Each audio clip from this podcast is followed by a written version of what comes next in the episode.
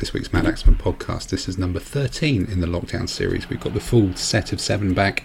None of them have been out shopping, we believe, to Primark this weekend as shops open across the UK as lockdown starts to get eased. But we're all still here doing lots of painting. We also discuss the medieval Scandinavian army. We do teaching Timmy about Napoleonics with its usual culinary expedition and side dishes as well. And Andy's quiz returns yet again.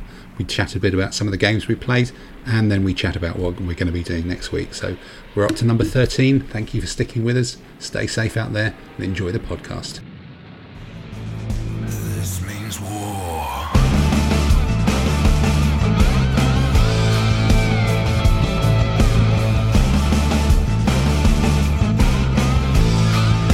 This means war. Well, this is the Baker's Dozen. There's 13 episodes plus two specials, and there's seven people here, and we're all on the little windows in Zoom for episode number. I think it's probably about 38 or something of the Madaxeman podcast and the 13th special lockdown podcast as well. We've got the full set of people here. How exciting is that? Um, some of them appear to have had a haircut. Some of them very definitely don't appear to have had a haircut. Don't, yeah, yeah. Shake your head, Peter. Yeah, we can see that. It's it's like um, who is it? It's, it's like David. It's like it's like you're the David Ginola of wargaming there, but um, a, a touch more. Oh, is that hair? I thought you were wearing a badger hat. That's looking because it's landed on your head. I thought you were feels just wearing like a badger. Just wearing a badger. And Dave, Dave, you clearly managed to buy some clippers off Amazon, um, Um, but but obviously not one of the things that grades it any more than number one all over. Well, I, I, I refused Oh, to dude, buy that's yeah. So I got them off eBay. Oh right, okay. Much uh, deliberation. They were 25 quid.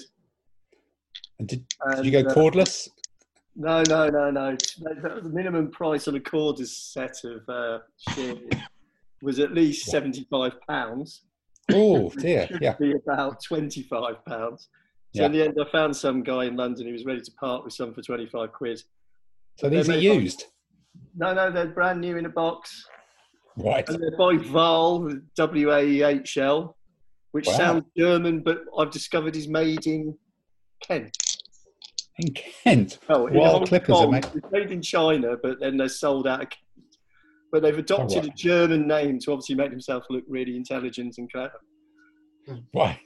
No, that sounds um, that's, So that sounds like a, a very good plan. The technique was a number five on top, with a number two and a number three on the sides. That looks exactly like one of the haircuts from one of your Egyptian soldiers you were painting last It week. does, so I can see the. I, I can see the historical- whether we should have Nubian or Egyptian. So what what have you been painting then, Dave? We've now talked about your hair. We'll just go straight to you for the painting. So uh, the Egyptians are well. The Egyptians are almost done. I've got three chariots, two paints this week. Some more bowmen to go, but I have painted. The Egyptians are now ten swordsmen strong, ten bases of 10 you know, bases. by forty, uh, two bases of heavy infantry, and eight bases of bowmen. Yep, too uh, many. Good. six, six bases of light foot. Maybe more than that, actually. One, two, three. No, no, there's about eight bases of light foot and two bases of javelin. So all the options available so far, but the chariots are still a challenge. So have you have you managed to put any of those chariots together? Because I think last time you were attempting to do it, and then you were like, "Whoa!" or something like that. But and there was like a big problematic question about axles and stuff. So so where are you at with the the axle and fit on the forty thing? Talk us talk Uh, us through so- it as if we're on a radio program. Yeah, no, I know. So uh, yeah, exactly. So um, I've done one as a trial run, and I've got it on a forty by forty. Quite. I mean, I had to bend the uh, yoke slightly upwards Mm. and that gave it enough space to go in. I mean, it's a slight angle, not much of an angle, but it's fine. It fits on. I'm I'm quite pleased with the results. Did you Uh, did you strengthen the axles or did you just use the axles they had? No, I've left them as is because I quite like the length, but I did. I think I dropped one and it did completely bend and go down as you predicted. Right. Sagged Okay. in the centre. I, got, I had a saggy chariot. And, and did you manage to work out a go faster stripe color from that was the big challenge last week? What color did you end up with? Right, so um, I'm thinking. So the, the main army is pretty um, uncolourful, should we say? I mean, I've, I've, I've uh, avoided the temptation to put everybody into red and white tea towels on the head. There's a few red and white tea towels to make it more colourful, but the main army is very white and uh, you know uh. So the chariots I've done are yellow and blue, so they're looking a little bit Swedish, Oh, that's good for. Simon then. You'll be happy about that. Oh yeah. A little bit Swedish at the moment. Yeah. Uh, and we've got one Pharaoh's. I mean, the base of the Pharaoh's chariot is the only one with armoured horses. Okay, that's easy to spot. And did you put that on a square or did you go to try and fit it on a round? Uh, no, no, I've, I haven't I've got, I haven't got as far as painting the Pharaoh yet. Pharaoh's in the painting tray. He's actually sitting here waiting to be painted. He's there. Look, there's his horsey. You put it on an Okay. obelisk, really, sure, you're a steel or something. Don't know, yeah. But um, so I mean, but I think Mr. Ian's gone on fighting 15s have gone on holiday or something, or they've had flood damage in the garage. Well, I think he's getting over the flood damage, um, but that's he's just sorting out his website so that he can start selling things again properly. So as Yeah, soon as actually, I've- done I've seen that. The the rest of the chariots ordered. He does um it, it looks like it's a good upgrade to the website, but he does keep putting some um rather perhaps overly colourful um, pictures of female miniatures, which in a world of kind of supporting Annie and um and, and Bad Squiddo, I I must admit I do feel slight, slightly personally dubious about, but um maybe it's one of those ranges that, that he's got from a time being or or back in the past. Yeah, exactly. So, so Brilliant. anyway, so chariots are on the next order. Um, the, I mean, virtually. I mean, I, I, I did have a. It was eighty nine pounds for me in fighting fifties. A bargain. I've got Mm. every single option. I've got more bowmen than I could ever shake an army at. I've got more swordsmen than I possibly need.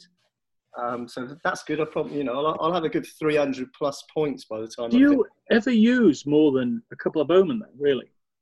finish. Well, He's this- not I'm used gonna- any yet. I'm going to have the option to do the old kingdom as well as the new kingdom. So Well, if you I'm ever feel like anyone- playing Meg, you're all right then, aren't you? yeah, I'm not sure. So I, I mean, I think with the army list I've actually created, I've got one command. I've got six bowmen. I've got one command with two, one command with two, and one command with two. So there's six oh, bowmen Oh, yeah. in the army. Well, Yeah, I sometimes big see of myself those. as You're a big fan of those pairs of bowmen, aren't you? You're a big fan of Yeah. those pairs of bowmen, aren't you? I do like that, yeah, especially when you can use some mediocre ones. But I'm, I'm also tempted. Iñaki likes to put four bowmen in a field together, and so Mhm. does Ian uh, Richard um, Case. Richard likes Case. And I, I think you know four bowmen all shooting together can be quite um, a hefty bit of damage. Yeah, actually, if you can get them uphill as well, suddenly they become super difficult to dislodge, don't they? And if you've got some cavalry supporting them, like, and I think that's one of the things with this army is to have quite a few bowmen supported by the chariots. So the chariots manoeuvre and get round the flanks of people. So people find it hard to get in on your bowmen because they're being threatened on the side by the chariots. Or so Okay. as the theory goes. So's the theory, all right. Yeah. Well, he, he painted the chariots in a sort of Swedish colour, so that neatly takes us to to Simon and your Seven Years War Swede epic, which I think was it finished last week. I'm, I'm trying to remember. It was nearly done or, or just about done. It's um, I've now finished all the Swedes, so they've all been based and flocked. They're just getting their uh, grass on tonight and tomorrow. Um, so the biggest thing I managed to achieve last week was painted was to paint two more two elephants. That's that's as close I got. Oh, is that your full? That's your, two elephants is your full set of painting for the week. Yes, big big achievement. So th- this was the two Q, QRF battle el- the Mogul battle elephants with um, guns, battle armor, um, big gold points on the tusks, and um, you know full entourage and all that. So they look really cool. I miss the Swedish reference to the. ele- I miss the elephants to the reference in the Battle of Poltava. When was when did they appear in the Swedish army? It was one of the expansions that came out um, after Warhammer Fantasy Battle.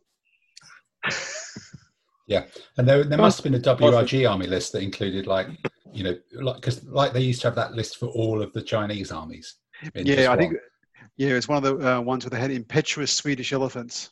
Yeah, WRG version one, they had like an army for everything kind of east of the Vistula or something. All those armies were just kind of mushed into one cold set, and it just worked. Is it? All right, okay. Well, Peter, what about you? While we're talking, um, people who are painted in white and grey, did, did they arrive? Did the No, mystery packet of still- Austrians arrive? Still waiting for Eureka. They, they sent me this notification saying it's on its way.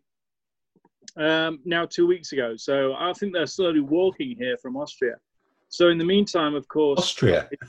I think if you're expecting them from Austria, you may be waiting quite some time. Yeah, that's well, you know, they might actually turn up faster from Austria than uh, the Yeah, UK. at does. the end of every week, they've got to st- stop and build a depot and wait for their cocoa to arrive. Yeah, it feels like it.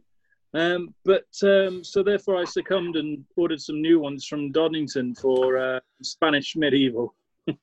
Ah, right. What's some You need of some that more. new? What's some of that new Donnington New Era stuff? Yeah, the new era stuff. Right? It's, they're lovely models. I've got uh, some of their Arabs and everything else.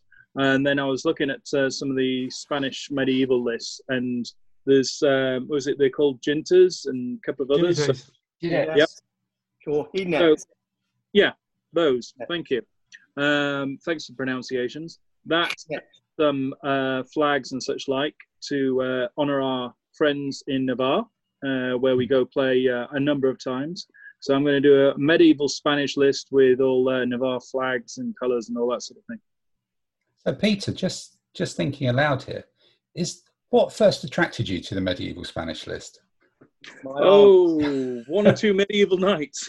One or two medieval knights. Okay, yeah, no, I'm just having a flashback to um, every single army list discussion we've had so far over the last ten weeks. I Um, just there for, tell I want medieval knights. exactly. I think we've worked that out. I think we've Yeah. all absolutely worked that out, which is It's all a good. So. It works. Peter, on, Peter, on a point of translation, one or two is not the Spanish term for shetlows. no, Uh, no, no. Yeah, sorry, it's like it's a lost in translation. It's one or two commands of. Yeah. Oh, right. Oh, yeah, that makes more sense. Yeah. There's a joke about Juan or Juan, but um, we won't make that there. So, and so, have you actually painted anything, or were you doing like giant blue monkeys with wings last week? Um, blue monkeys with wings, um, green orc type things, green goblins, a few dwarves. Um, I was looking at getting some wolf riders, but then I flipped onto the Spanish medieval. Um, so I'm basically working. They were just too. through- They were too close to medium knights then, and you thought, let's just have medium knights. Well, yeah, it, it just it was inching there. Uh, Simon's trying to push me over the edge. You know, Okay, He- So he's an just hope- enabler.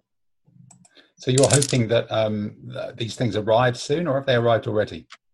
Uh, I'm awaiting. So You're uh, awaiting. Damien at Donnington, he's pretty good at turning stuff around. So he's already sent an email saying um, I'm going to be dispatching them. So um, they were a couple of days ago. So hopefully they'll be arriving this week. The Eureka ones. well, Who you know, knows?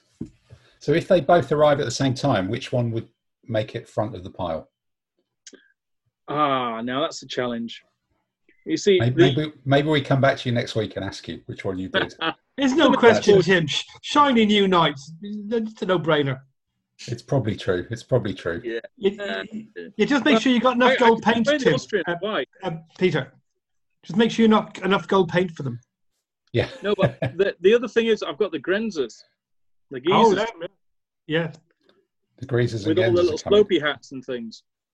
Okay. Dark red, dark red coats. Yeah. Yeah, so the Austrians that aren't white are turning up now.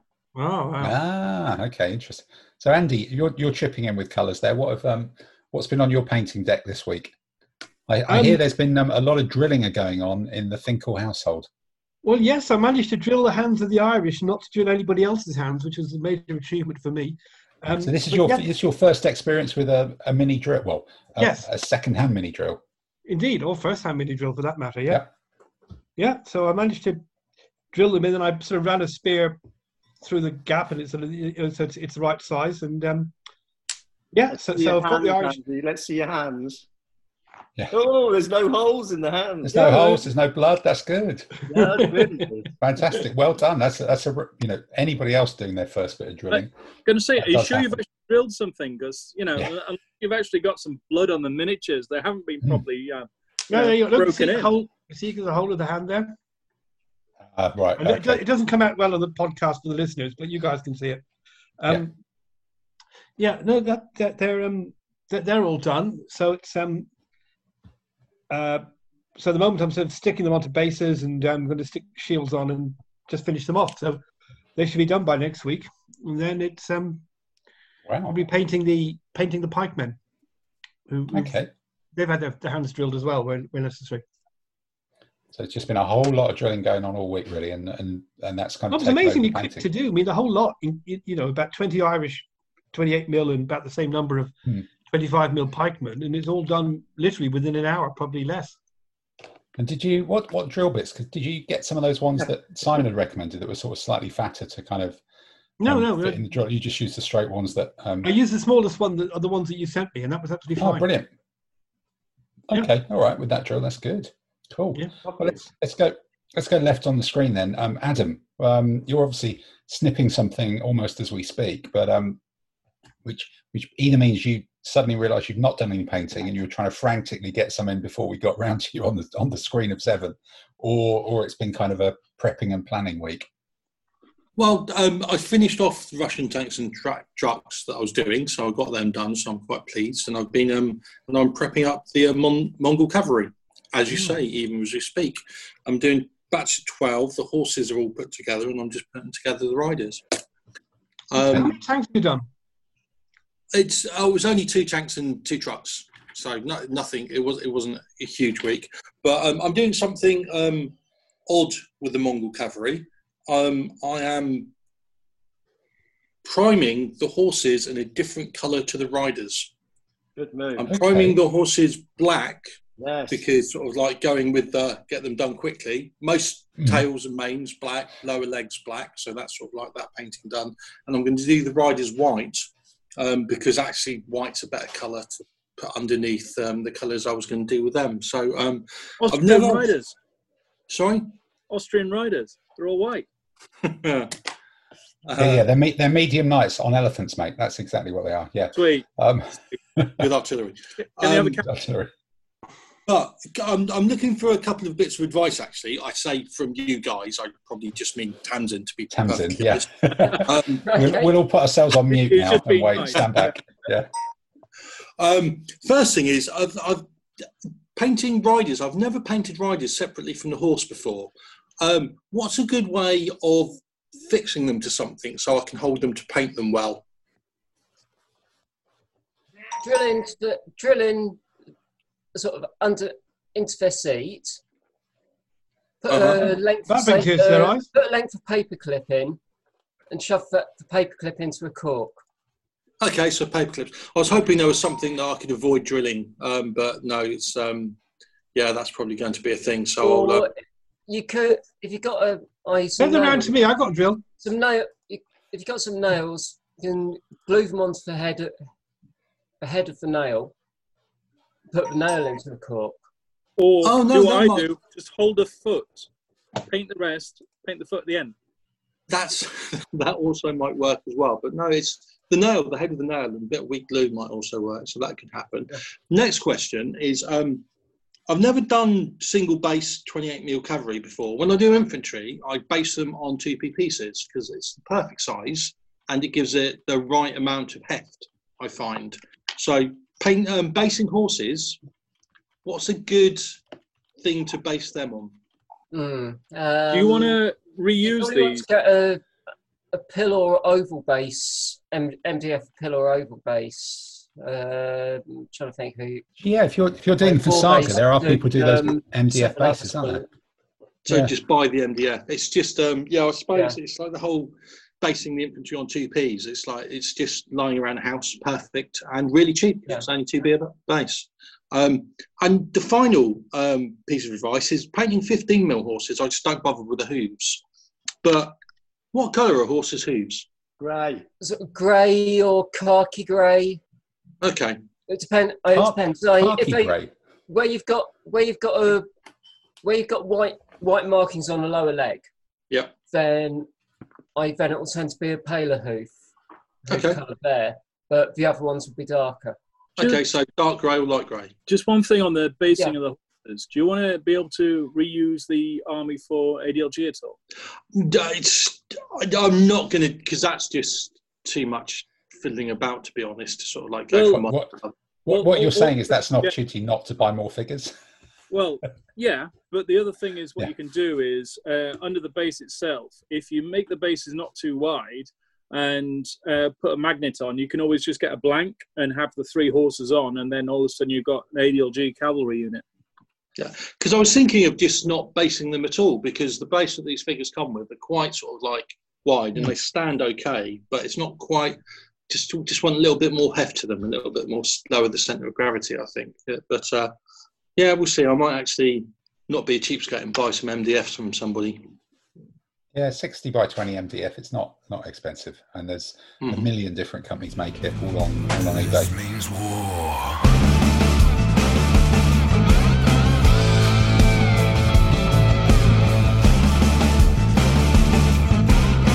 This means war. Tamsin, what have you been doing this week? Is it Oh, I can screen share. Ah okay? You've been doing um some yet more of the um the, the Judge Dredd people this Yes, week. uh, I think. Actually, yeah, I did see some on your blog with those um those clear bases. They look Yeah. um, they look really really good. I think you got Those- some really good feedback as well on that. Those clear bases are really awesome for this type of scale. Yeah, no, that really rocks, doesn't it? That really works well. Oh wow! So there's a lot of different colours on these people. So you've you've extended Yeah, the colour so palette. two, I these were a bit. I I started painting them on Tuesday. Then sort of on Wednesday and Thursday, when I woke up, my, my painting mojo didn't wake up with the rest of me. So Sorry, I thought we were going to get into a, a real weird War Gamers Craig David moment there. But, no, no. uh, it's just about the mojo not being there. Fine. Okay. Yeah, so I did, so I didn't get that round to paint. I carrying continuing the painting until Friday. Got them finished. I had it was good fun painting Wow. them. No, they're neat. Oh, I love the green Mohican and stuff like that. Yeah. Did you end up putting any more graffiti on that building, or, or No, were I haven't just yet. Exhausted with it. You were just exhausted with it. None of our idiot suggestions from last week were quite good enough to, um, well, were any good at all. To be honest, I suspect is the answer. Oh, So how, how Uh, many how many of those did you get done this week? That's 11 figures, and I've also painted the three fatties, but I haven't photographed them yet. Right. So I suddenly had a thought, hmm, just a sec, second, I've got an MDF kit for a fast food stall sitting around. As we so all thought, do. As yeah, we all do. I paint and assemble, get back painted and assembled. I, so haven't quite finished that. So Okay. should finish that tomorrow, get the photos done then. Yeah, fantastic. That's a good good set of um, real nice high quality single figures. So I think for from from my point of view, um, I've kind of done the opposite really. I've, well, I've finished off some of those Essex um, standard Hungarian spearmen with the with the printed out shield transfers. And there's like two types of shields, and I just posted them up on um, on my blog today this afternoon. So I've got six bases of of spearmen, some of which I did in two ranks, and some of which I did in kind of a a bit of that sort of knot, um, you know, that defensive knot that um, some of the guys down the club use, um, Jesse and um, oh, who else is it? Um, Sean as well. Sometimes base their infantry sort of in the centre of the base, so they're kind of facing out each way, and and they seem to have come out really well. And I I did find a way of doing those nonsense bowmen um, that that come with the Essex Hungarian army, and just sort of giving them padded gilets with with sort of stripy bits that look like they've got kind of leather padding. So that actually is, other than I think I've got belts and um, pouches to do on three bases of handgunners, then that is the Hungarians done.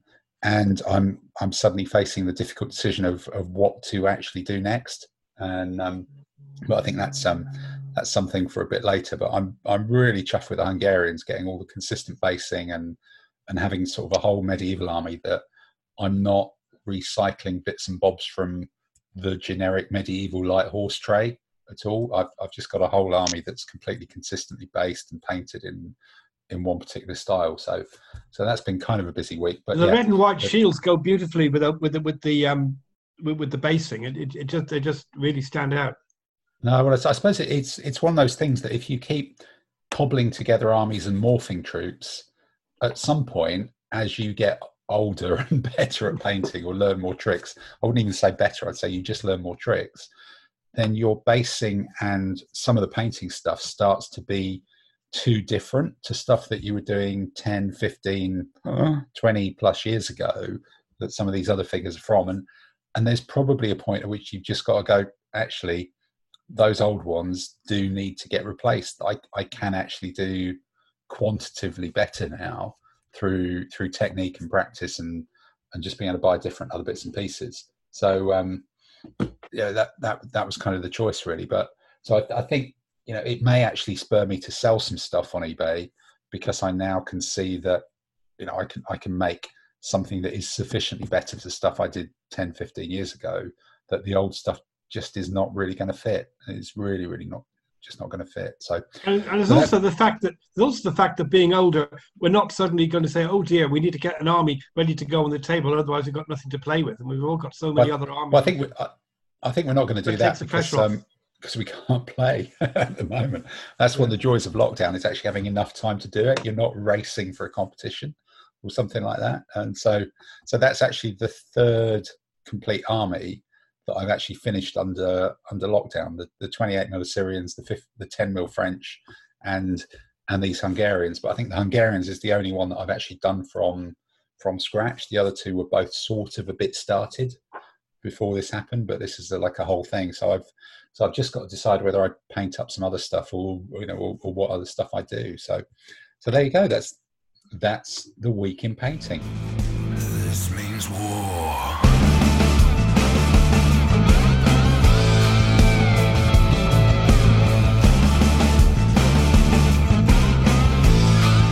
This means war. So we're into the who played what stage of um, stage of the week, and and looking around, you know, if, if I can ask for a nod of the head or a shake of the head if you played the game, and um, and actually, there's two people there. We got we've got Andy and Dave look like they played, and, and there's a rumor doing the rounds on the internet that you actually played each other on on Tabletop Simulator. So um, maybe we can like blank out one of you, put you in a sort of a booth, a bit like Mr. and Mrs and ask how the game went, and then um, then come back to the other. Or um, that's too technically complicated, and I could just ask Andy first um, how it went, and then we can see if if Dave contradicts him. So Andy, fire away. What was it like? Uh, I was using Carthaginians and trying to remember what Dave was using now. It was uh, Alexandrians. Alexander. Yeah, that's right. And I had 26 units to his 22 because I was trying out an army for warfare with two elephants, and uh, it, it went very well actually. Um, we were both rolling remarkably high numbers to begin with, um, except for one particular combat in the first round where my um, medium impact Gauls rolled a six and his pikemen rolled a one, and that was you know, goodbye pikemen. Oh, blast straight through. Indeed, Absolutely blast straight. yeah. So Um, was that was that the decisive point of the game? It was like nip and tuck until you just outdiced him six one. Um, not really that well. I, I was kind of slightly ahead on on, on the losses anyway, uh, but um, Dave did come back towards the end. Uh, but I think the, the the size of my army and then trading off losses meant that I was able to win before he was.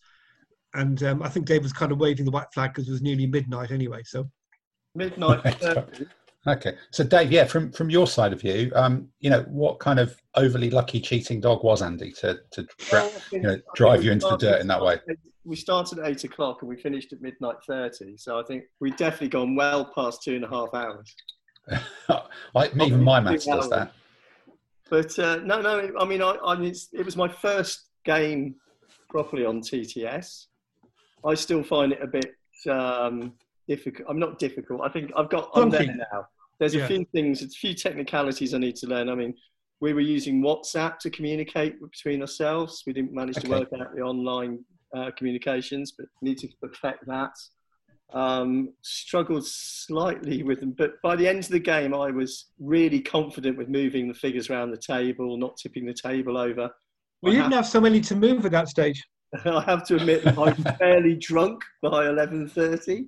For the last hour, Okay. I was pretty drunk. But you also you also managed not to attack any of your own troops. Yeah, that was that was a that was a positive. Um, I think That's better than Rafa. Yep.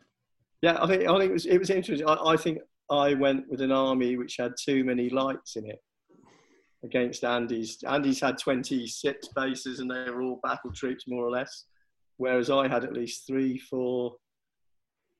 Uh, Yeah, six, maybe more. eight. lights I had eight. I had eight light troops. So. Wow. you I had seven. okay. But um, Okay. and, um, my my cavalry went through one flank in the end, but too late to turn the flank quick enough to win the game. To make which a is my usual trick with a Carthaginian army. So I went for my Yeah. usual tactic and failed. I'm struggling with that. Okay. It was good. I mean, so, but- I, I- I'm definitely up for some more TTS, but there's a few things I need to. I mean, I wouldn't be, I wouldn't be confident to be the host quite yet. I don't. Yeah, but we're getting there. We're getting there. Yeah. I'm Well, you know, playing if- Paul if people- Georgian tomorrow night. Okay, that's good. Well, you know, he's he's already just about inched his way past me, Yeah. and um, so so yeah, it'll be interesting to see how you go on that one. Good. It seems like a Okay, nice well, guy. you know, no, he's a, he's a top lad, and I think you know now it's a day when people are already queuing um, quarter of a mile down the road outside Primark. So that surely is one step along the um, the road to us being able to sit four feet apart, wearing masks, and starting to play face to face for real. So Mm. we're we're moving in the right direction, Uh, Primark. possibly. This means war.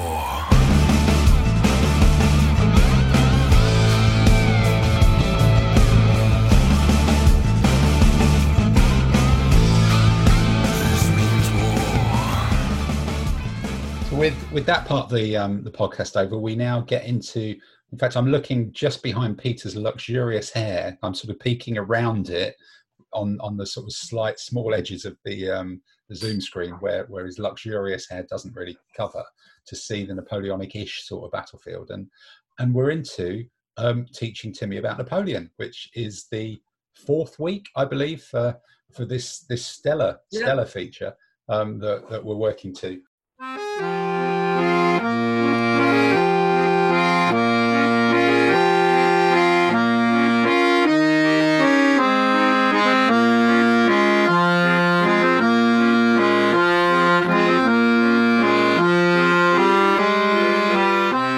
Listening back last week kind of got a bit shouty um, with, with a lot of people so apologies for that. But but i think we were all talking so much nonsense and i was asking so much nonsense. That's that's fairly understandable. And and i'm just trying to remember where we got to. So was last week when we discovered about the um, austro-hungarian empire and the eurovision song contest or, or did we do something else after that? Yeah, pretty much.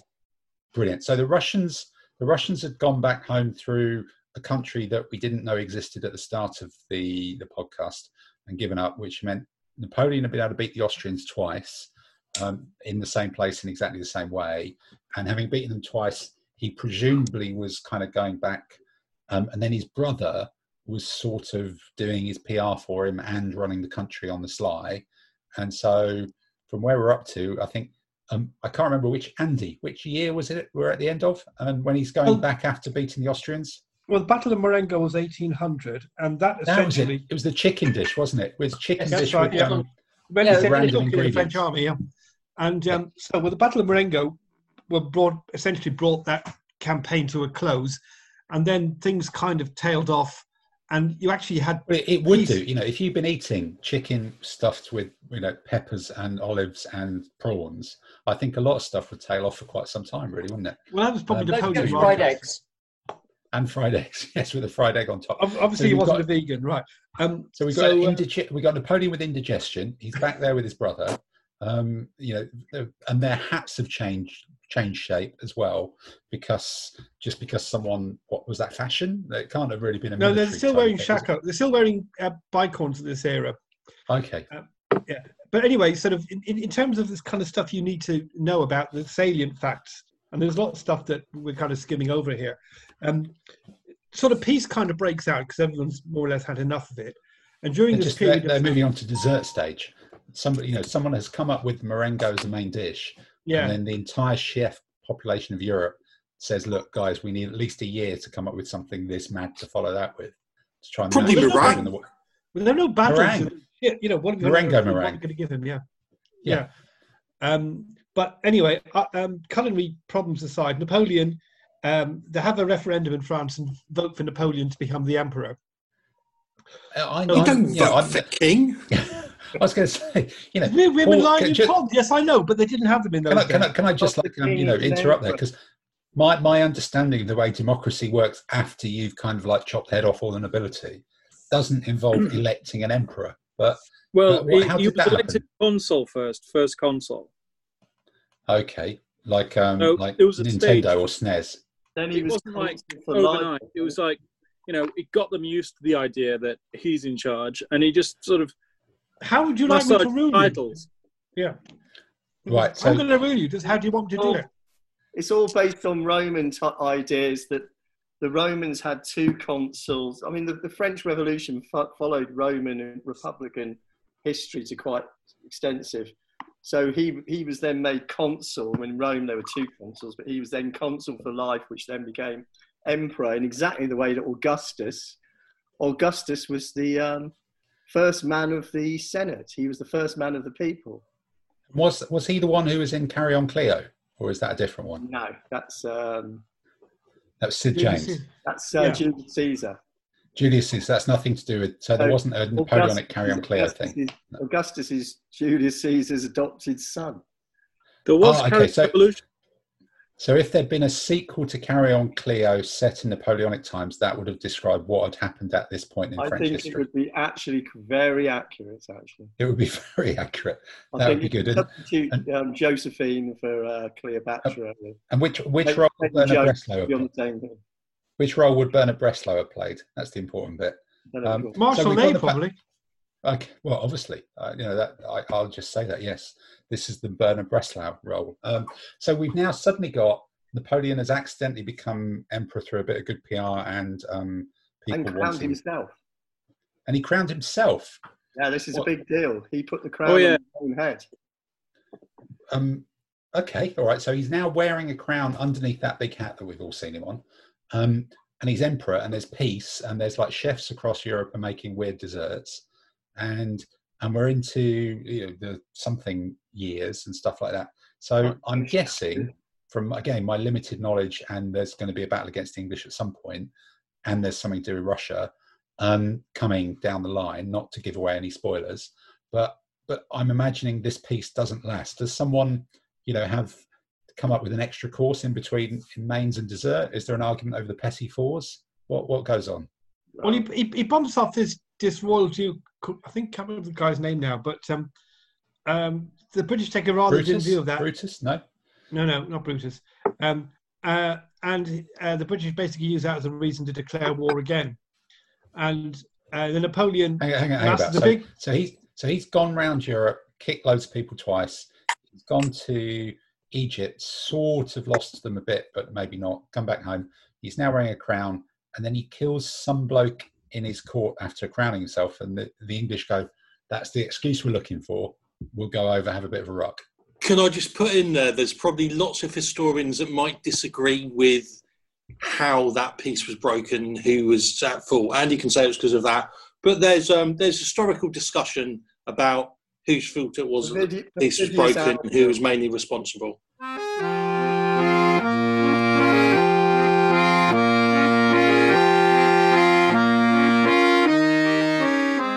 So what? As in, like, but Napoleon like killed some bloke who was involved in government who used to be posh, roughly.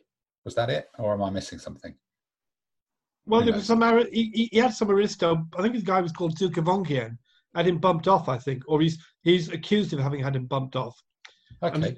and that was a, a prime reason why the British decided, right, we're not having this anymore. Um, but to cut a long story short, Napoleon massed a big army uh, in the Pas de Calais, about two hundred thousand of them, and was drilling them and done, training them to invade England.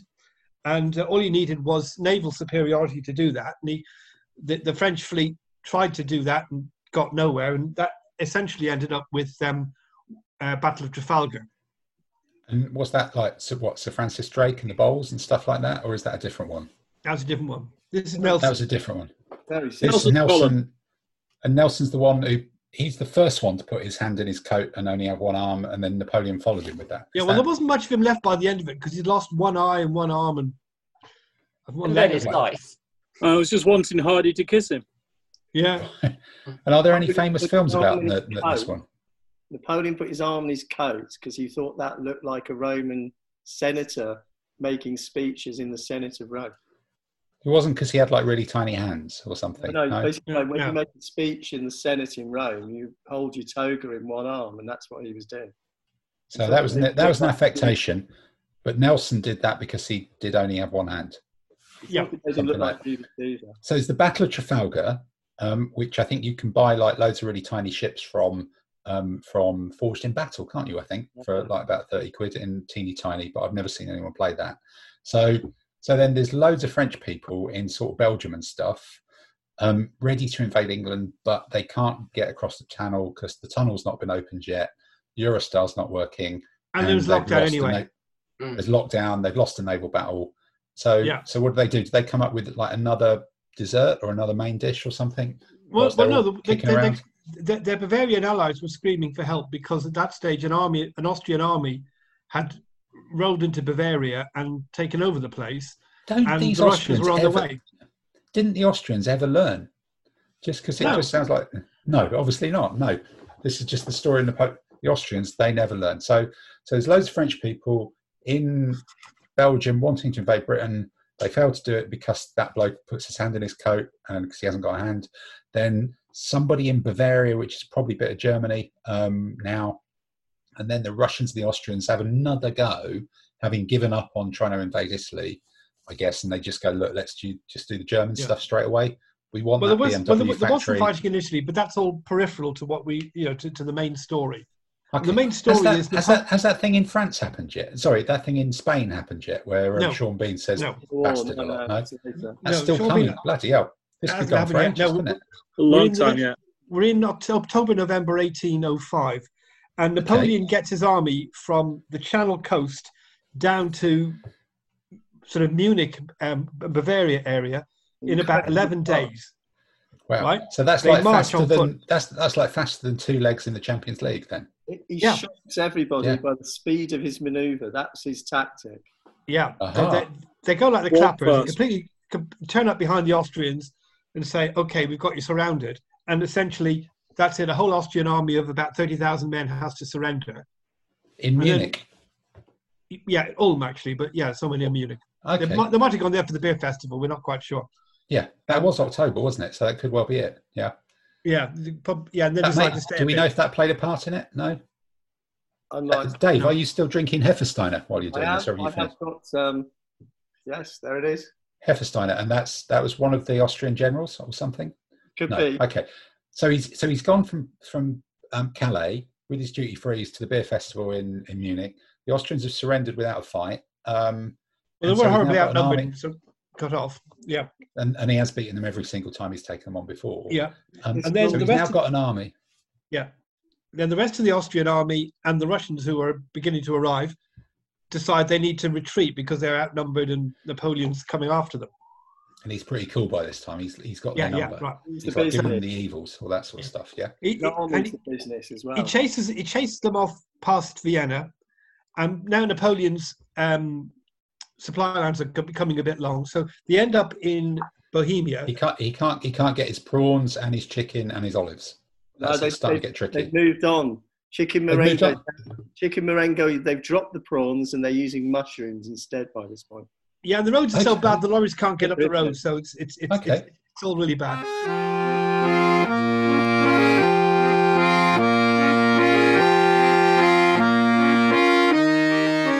So um, anyway, they get they get to this place called Austerlitz, and it's a kind of a stalemate. Napoleon hasn't really got enough guys to attack the Austrians and Russians, uh, so he wants to lure them into attacking him. So he asks for an armistice and makes it look like his army's really weak, and they think, right, we've got him on the Yeah. run. We got the Because- advantage. because- Let's go for him. because you know having having been beaten by him comprehensively many many times before and having had their army captured by him like months before and knowing that he's quite clever and good at this stuff they were like aha we have him now Exactly.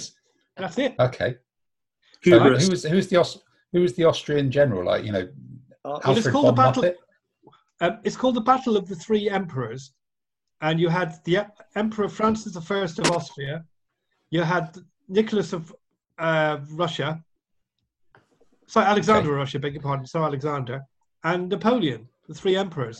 So And- this is basically going to be a battle that proves that um, hereditary leadership um, is not that clever.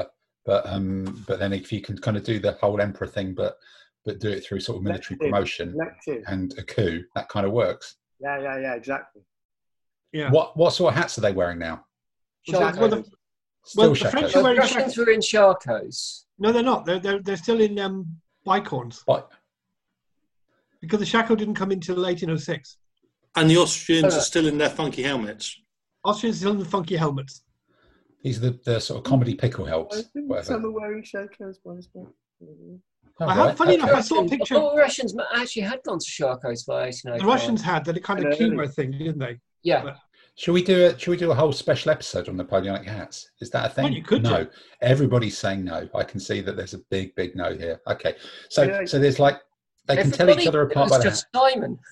Yeah, everybody. So Napoleon's masterpiece. He his compared- masterpiece.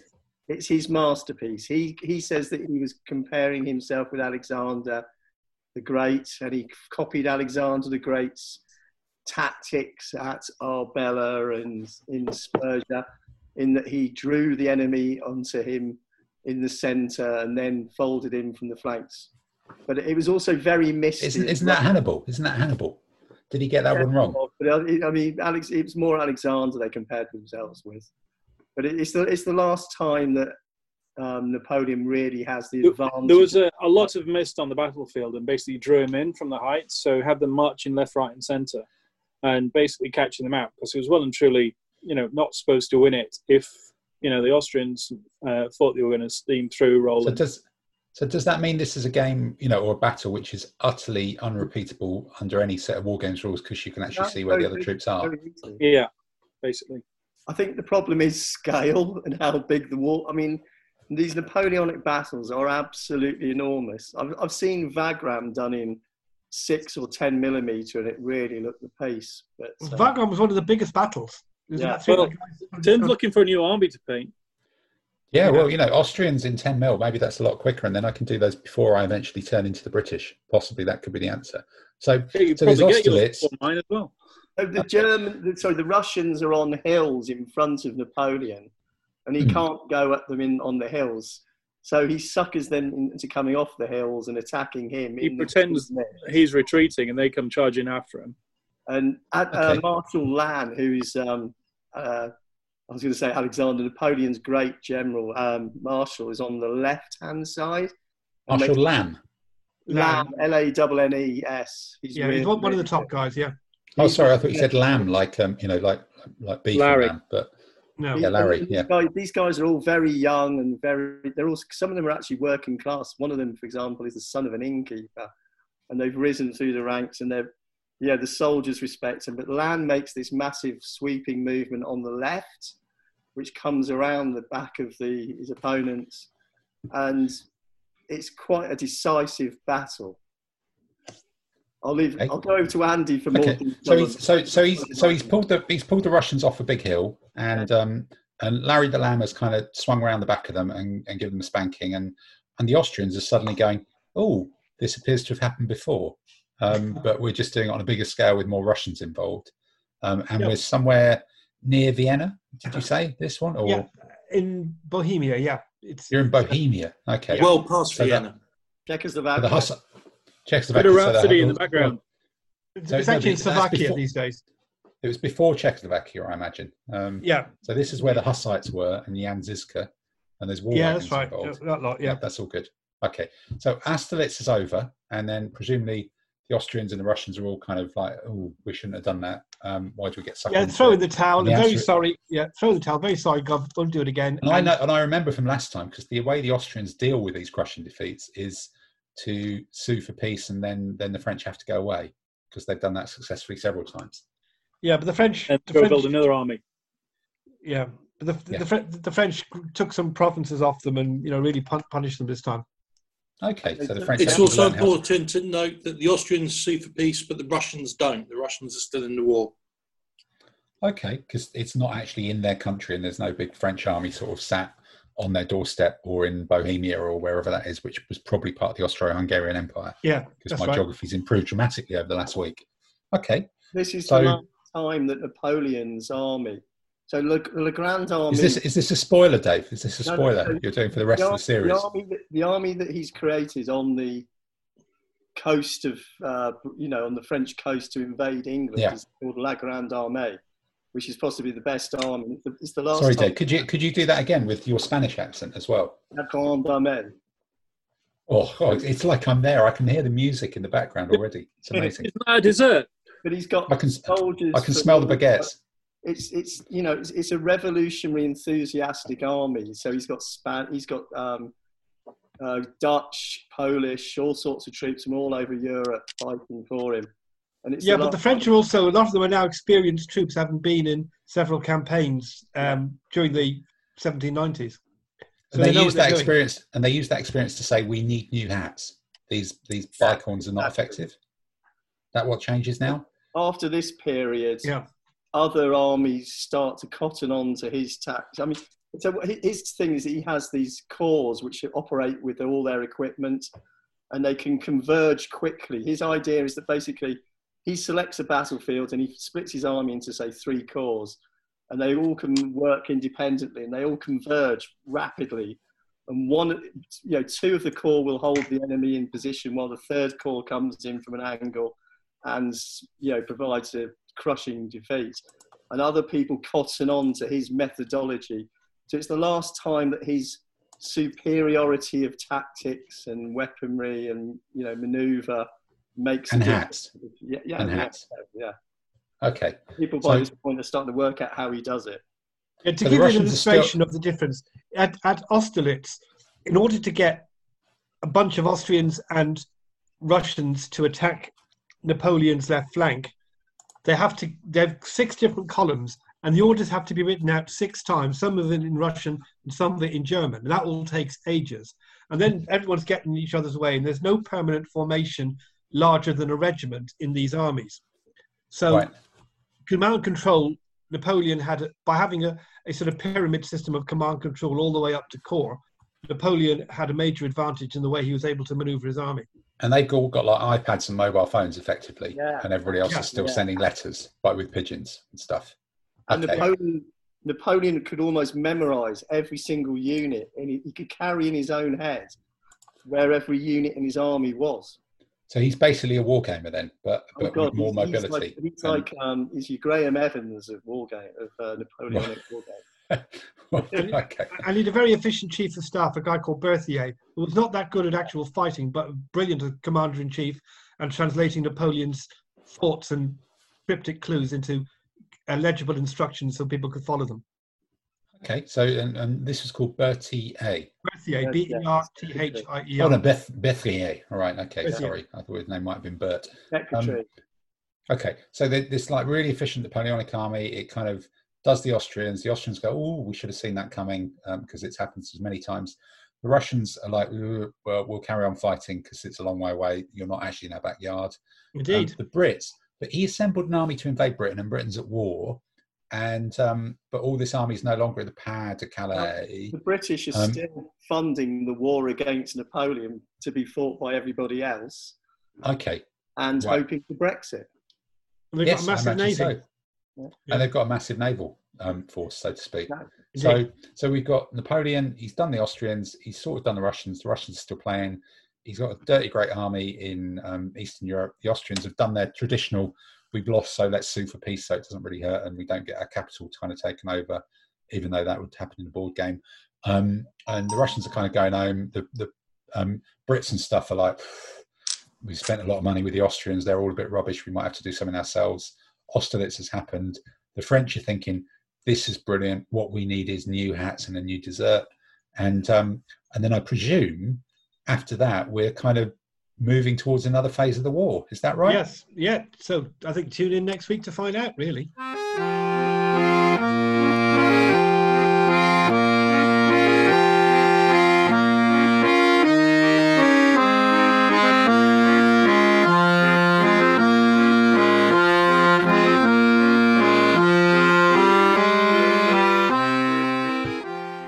Was almost coherent, wasn't it? I don't know if it was coherent if you're listening to it, but it sort of feels coherent. Well, look, with that Napoleonic um, excitement over for another week, which is quite astonishing, we go back to to not quite um, 30 years war, but we go even further back to the world of medieval Scandinavia, and we're starting to compare um, Peter. I believe a lot of medium knights are really cool with um, Simon. I'm not Peter. Um, so I maybe have at least one other thing possibly to say if we're lucky. Um, other than medium knights are really cool. Um, Leroy Mayer, and um, to compare our two sets of ADLG army lists. So I think we've got the first one up on screen. So Simon, this is your list 221, the medieval Scandinavian, and I can see um, following on from from our ongoing discussion about um, obscure cooking involving chicken with extra pieces in the French Army Napoleonic Wars, you've gone for an olive-based Kalamata Union with German allies in 1489 version of the medieval Yeah. Scandinavian. So, so talk us through how this army works and uh, what what you kind of think about it, how it's going to fit together. So, so the idea behind this army was to have a bit of fun with some of the more different troop types, rather than just a classic bunch of spear, um, a few knights, a few crossbowmen, and just charge across the table. So, with the with the the Swedes don't have a very high initi- um, command structure. It's command three. So, um, thought, and you have to have impetuous knights, which is always going to be good fun.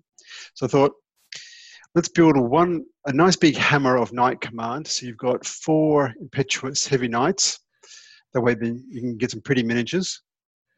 Yeah. Three of those are elite. One's ordinary. You have one And of that's the not messing about. Yeah. no, so that's a definitive. I'm going that way. One way or the other, there is a result. Then, uh, then we like to have a wingman running around. So you have one of the the valets, which is a quality troop type.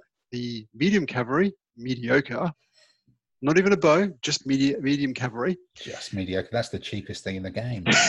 yep. So, and the thought behind him again is the knights come through as that big wall of steel saying, uh, G'day, how are you? When it's safe to, the medium cavalry can break out and provide an overlap. As part of that command, you've also got a crossbowman and a an elite handgunner just to wander around and take a couple of pot shots in the flank or side just to annoy somebody to get a charge off. and, and that's got a brilliant, brilliant commander. That's your CNC, Yeah. isn't it? The- That's a CNC. That's that's that's the head Swede. You know, the, the big Okay. turnip himself. Yeah. okay. Then, being of, of this period, because I've gone for 1489, you've got to have a few pikemen. So you always have to have Landsknechts. So Hmm. a couple of big pike. Are you, are you Then I- thinking about doing this army in 28 mil with those um those 28 mil plastic ones with the Landsknechte people? Yeah, because as you know, I do like the lunch Landsknechts, and I like armies that can pick, pick a fight. Um, Hmm. So you could go for spearmen, but I've, I've gone for the. I have no idea how to pronounce the word, but it's the the mixed unit formations where it's um heavy swordsmen. Upward chair. Okay, defer to the Dave, expert. Dave, no, actually, no. I think we need to call in Dave Yeah. Saunders to get the Yeah, Spanish pronunciation of this a- one. Not have a- Hafiz Jeffers. Not, I've got no idea how you pronounce um, a Well, we- Swedish unit called Ubudshire. But we know that we know exactly that you don't have much uh, idea how to pronounce things in Spanish, but it's always quite entertaining if you have a go. But so we, we're going Ubud Sire, are we saying? Is this the, I've the official idea. Dave I- I translation? think Tamsin's pronunciation. Overchair or it could be overchair. Are they not Overchair. announced to tables or something? Okay. Yeah. Any which way. So what we've got here is three media, sorry, three heavy swordsmen, half heavy swordsmen, half crossbowmen. So as a group of five heavy foot, they can wander across the table. They can, being that they're crossbowmen, doesn't matter how good your armor is, they're going to hit you. Uh, you've got a plus one to save. Um, that should annoy people. Yes, I know that any knight that comes up against them is going to ride them down, but the pikemen will uh, at least annoy a few people. So, and that's part of there's some of the compulsory troops. Yeah, that's tricky for, for knights to charge, isn't it? With um with the pikemen in the middle and a lot of crossbowmen. You could end Yeah. up with, um, doing some dings off the knights with that, with three shooters. Yeah, I played against um, one of the Burgundian armies at Warfare last year, and he, uh, the the French player who I was playing against, had a similar style command to this. We had a couple of pikemen and a th- three or so of the mixed swordsmen, uh, sorry, the mixed spear bowman units, and they were just an absolute pig because there was nowhere safe that you could charge in against.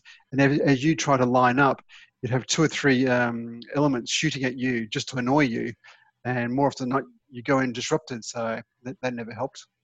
Okay. And then your third third command then. Third command, just to add a, um, being Kalamata Union, you need something to go go with the olives. So we thought, what goes best with that? Sauerkraut. So we Sauerkraut and olives. I like it. Yeah. Yeah, yeah. So going for the whole, um, you know, um, probiotic type of food groups. And so I've gone for the medieval German ally. And I've gone for um, two more heavy knights because you always need more knights. But these are the um, heavy impact knights, so they can actually, being German, they know what to do. Mhm. Um, again, more Landsknechts because you always need more pike. And here I've also added a couple of crossbowmen and a mounted crossbowman, or in this period it's the mounted medium cavalry firearm as the escort. So um, it makes for quite a small, tight army. It's only 19 elements. With a, it's a very aggressive army with initiative of one. Um, It's Hmm. hard to get hard to get much more than one or two, really. Um, but I thought since you're going to be defending most of the time and um, playing in a lot of the medieval periods, forests or mountains are going to be pretty common. So, chuck a waterway, a lot, of forest down one side, um, and then you've got this nice big wall of steel coming towards you, and you're going to get a result. Okay, so you've got kind of seven pikemen and, and mixed swordsmen, which is a chunk. You've got three crossbowmen, which kind of gets you up to to ten wide, and then you've got another um, six or so knights, gets you up to sort of sixteen, and, and a couple of medium cavalry to to move around and give you some some width on it. Um, so you're you're thinking clutter it with forests and mountains and things like that, and just make this as narrow as possible, and make make people force them to fight you. I guess. Yeah, I mean, it, it'd be a, a different style of army you'd have to deal with if you were going against a more skirmisher base, like a medieval, uh, early medieval army where they can have more light horse javelin or whatever, Mhm. or light horse bow. But in a proper medieval, you know, proper me- medieval scrap against Germans or French and all that, most of the army is going to be very similar. And I just like the idea of this five wide of, of uh, pike and heavy swordsman crossbowmen with a couple of pike on the German side. So you've got seven wide of stodge coming at you, plus a lot of knights running around going, Hi, how are you? No, that's definitely going to command attention, isn't it? Very, very much so. Right. Anybody um anybody on the gallery got any um any thoughts on this one or any questions having looked at the the actual list in it? You know, the, my kind of first thought is it looks um a sort of smidge light on um on light foot, but I don't know how many are actually allowed in in this particular army. Um was there you know or has anybody else got any other thoughts on on this as a composition or is it just very much you can see what it does it it's there it's Well, we, Full on well, heavy metal. Simon and I were provisionally going to play a game, but we just didn't quite get round to it yesterday. We might start one Wednesday night, but it might be a bit late, so maybe not. But I did put together a Swedish army list, and it was a bit different. And I think the thing about Simon's list is the, um, I think the cavalry split across two commands takes away, doesn't have enough oomph in either. If you come across a serious mounted wing, you can match up one, but um, I think the Germans would would would, would struggle, and I think the um, his centre command. I think there's too much mixed stuff. I mean, if if, if some heavy infantry get stuck into them, they're, they're they're going to suffer as well. I think the three mixed units is more than I would choose personally. there um is there a minimum in this list that you need to to go for You need mixed to have two of the mixed units. Well, you, don't have, have, to take have, them as mixed. You can take No, them so- as um, Yeah, so- if you want. Yeah, so in the period of 14, um, 14 and whatever it is, you can either have them in as mixed units or as medium swordsmen or medium swordsmen. And I was thinking if I had the points. I think you can take them as heavy Simon as well. Yeah. That's what just- heavy two choppies. Yeah, so heavy swordsman, turner choppers, or medium swordsman, turner choppers. And I was thinking about whether you'd have a, a, the crossbowmen and a couple of medium swordsmen just to go down the flank. But um, I just thought also Because from a if it- troop, type, just have on the table, I thought the Yeah. heavy swordsman uh, and crossbowmen would be fun. I suppose if it was just um, heavy swordsman or heavy swordsman turned choppers, you lose that reach out from the shooting. And okay, in a, a straight medieval matchup, it might be better, but but you don't have the ability to push forward. You know, if, in fact, Dave, I'm looking at you and your your love of singles and pairs of shooters. Here, you've got you've got crossbowmen, you've got three crossbowmen, you've got another, you've got six crossbowmen here, which is almost your magic two two two, but organised a bit differently which gives you a little bit more reach against kind of those sort of steppy armies that if you've got a you know an eastern european theme maybe that you might see a few more like my like my hungarians i guess with all their, Mm. their medium cavalry I think I think this army that Simon's designed. We haven't seen pieces yet. is very, very different from the other medieval Scandinavian armies I've seen. I mean, Gordon uses this army a lot, and this is completely different because Gordon's army is almost all the mixed units with an ally of more mixed units. So he goes for this incredibly heavy mixed unit of swordsmen, crossbowmen, which almost operate like little Sherman tanks and march across the table. But I think this army is very much more Simon's sort of army with all the knights, the aggression. My only comment is I'd probably move one of the cross crossbowmen from command three into command one to give me the magic two crossmen operating together on the outside to deal with light horse and anything coming down the flank. And they shoot the knights in from command one. And I'd probably make the German ally, oh, he's allied, he has to be allied. I was about to say something stupid. but I like, I do like, no, I, I, I'm different from Andy on this. I think the, with the German ally, having two knights with two pikemen is a good combination because other knights will not want to stand against the pikemen. So if your pikemen can keep up in speed with your knights, the knights can reach out, but the, the, the pike keep it moving. Yeah, maybe because the, the knights. Yeah, I take your point. The knights are not um, impetuous, so you can move them at a speed of two. Exactly. So yeah, yeah the, basically you lead with the pikemen, and the pikemen yeah. clear the way for the knights to keep moving quickly with the crossbow and the and the mounted crossbow. So I, I like. And I, I yeah, do maybe. Like, I like the I like the cavalry firearm or you know mounted crossbowman sort of thing. That's really good. Yeah, actually, may, maybe having the maybe having the brilliant commander with two crossbowmen, then he has got more chance of, of moving them up. Okay, he is commanding impetuous knights, but yeah, okay. But he's going to get supported by the three shooters in the centre, and true. I like the three shooters in the centre. They're only dangerous. They're swordsmen, not spearmen. But then that's you have to live with that. I also yeah. like three three shooters in the centre as well because they're swordsmen, they're heavy, they can take four hits, and they're going to be fighting um, next to four pikemen. So True. they can reach out and sort of like give the love from a distance, which you might want. And if someone does steam in, they're heavy swordsmen and they're well backed up by lots of pikes. So yeah, I think they would survive quite well. Oh, that could work, couldn't it? All right. Okay. Well, well um, Simon, if you want to kind of mediocre I in in melee, how much of an issue would that be? Well, I think it'd be a lot. Well, yeah, I suppose if they're charged by medium knights, but I suppose it's it's a tricky one, isn't it? It's, it's do you think the four pike is enough to? Because a lot of the pike in the medieval period are quite are mediocre. So if you've got four average pike operating together, and that is quite a lot. But you know, let's see let's see Peter's list now. Let's get that up on screen. This means war.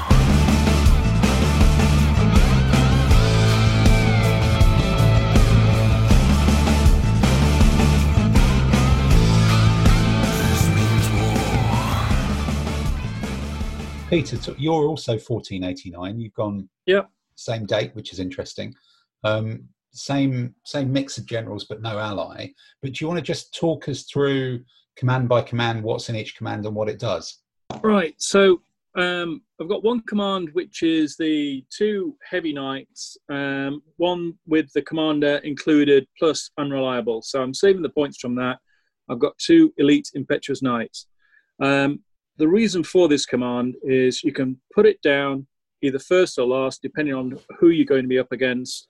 And I've seen it used in a couple of tournaments really nicely.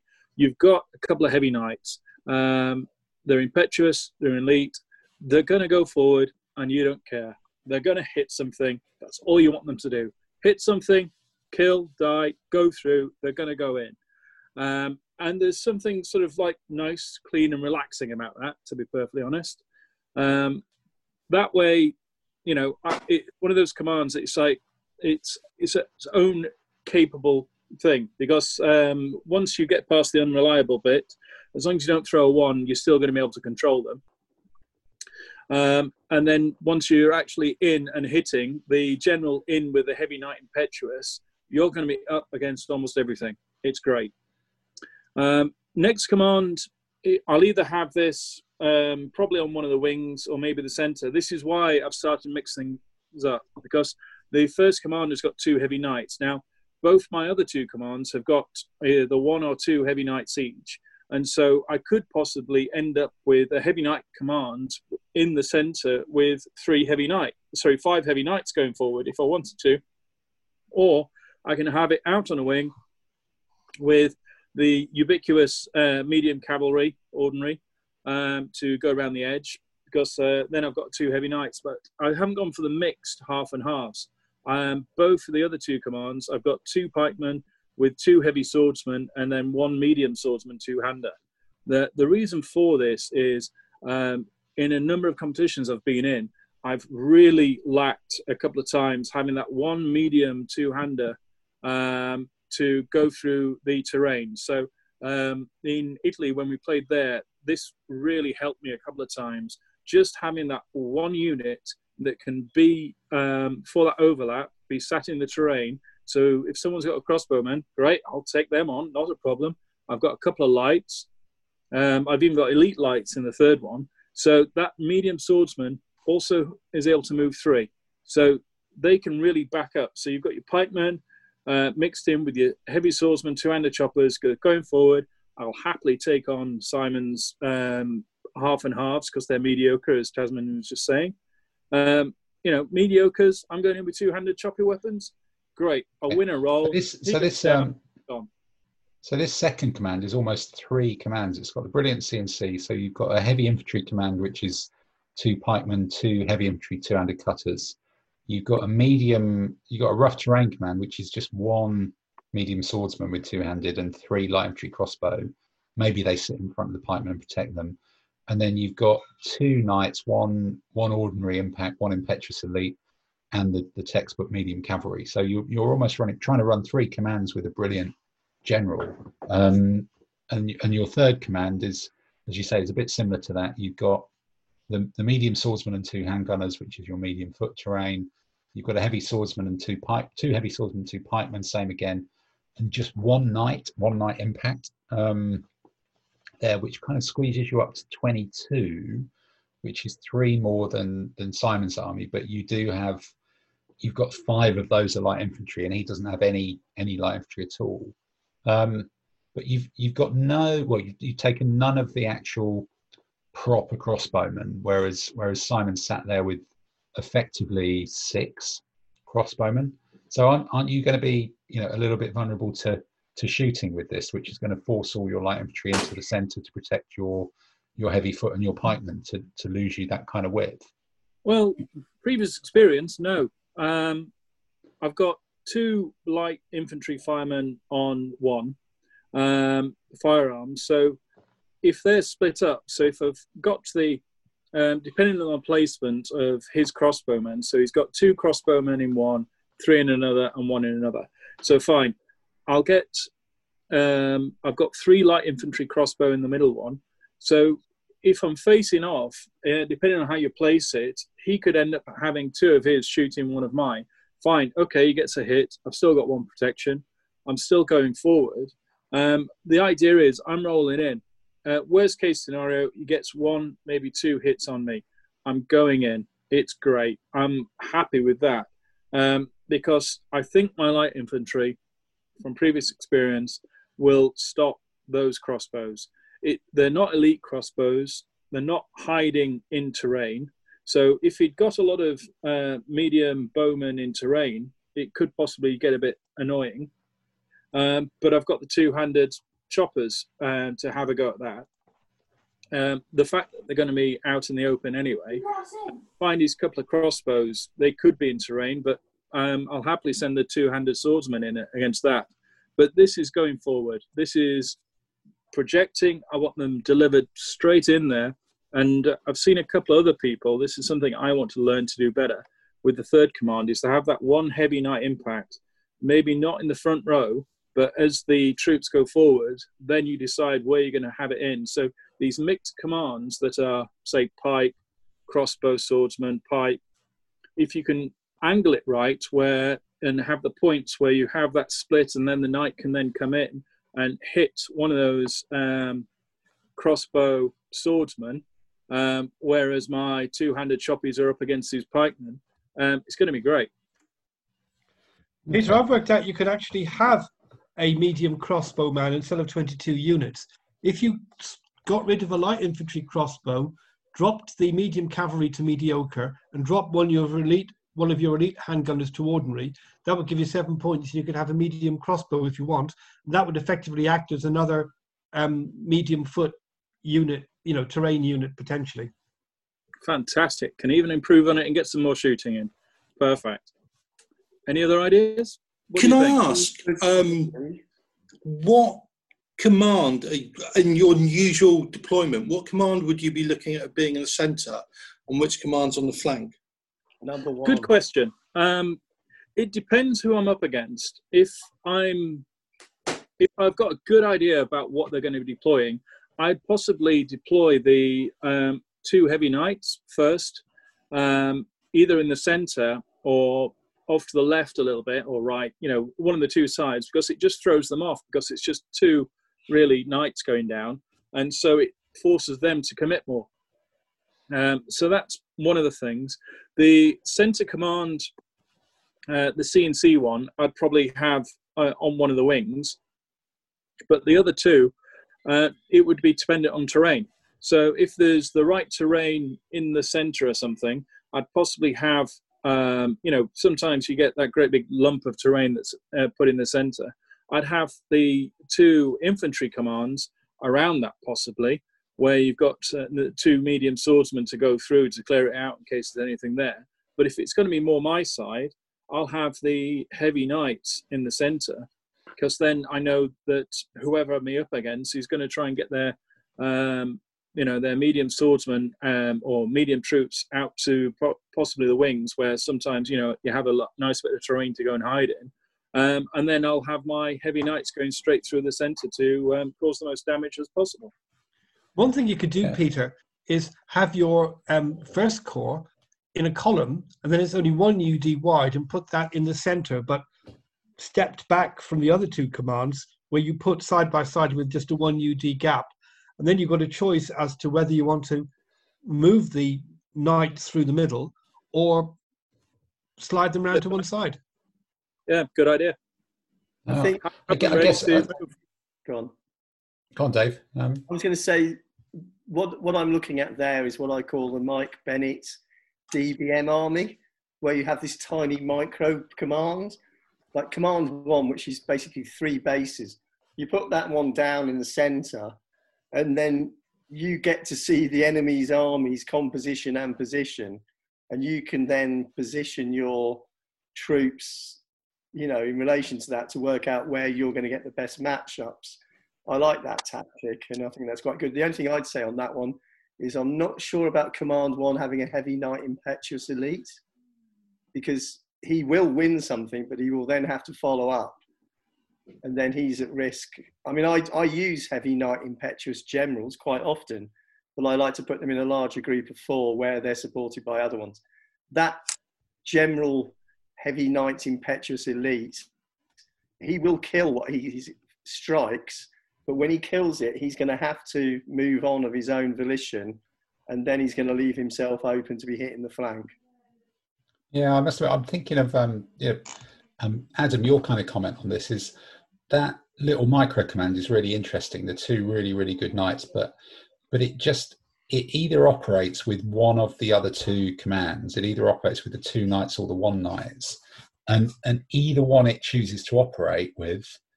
I'm just looking at that leaves the other command with with not enough to do stuff because you know I, I just look at the the heavy swordsman and the pikeman is is doing one thing but without that shooting they don't support the knights. They are separate lumps of terrain. They're both pretty pokey.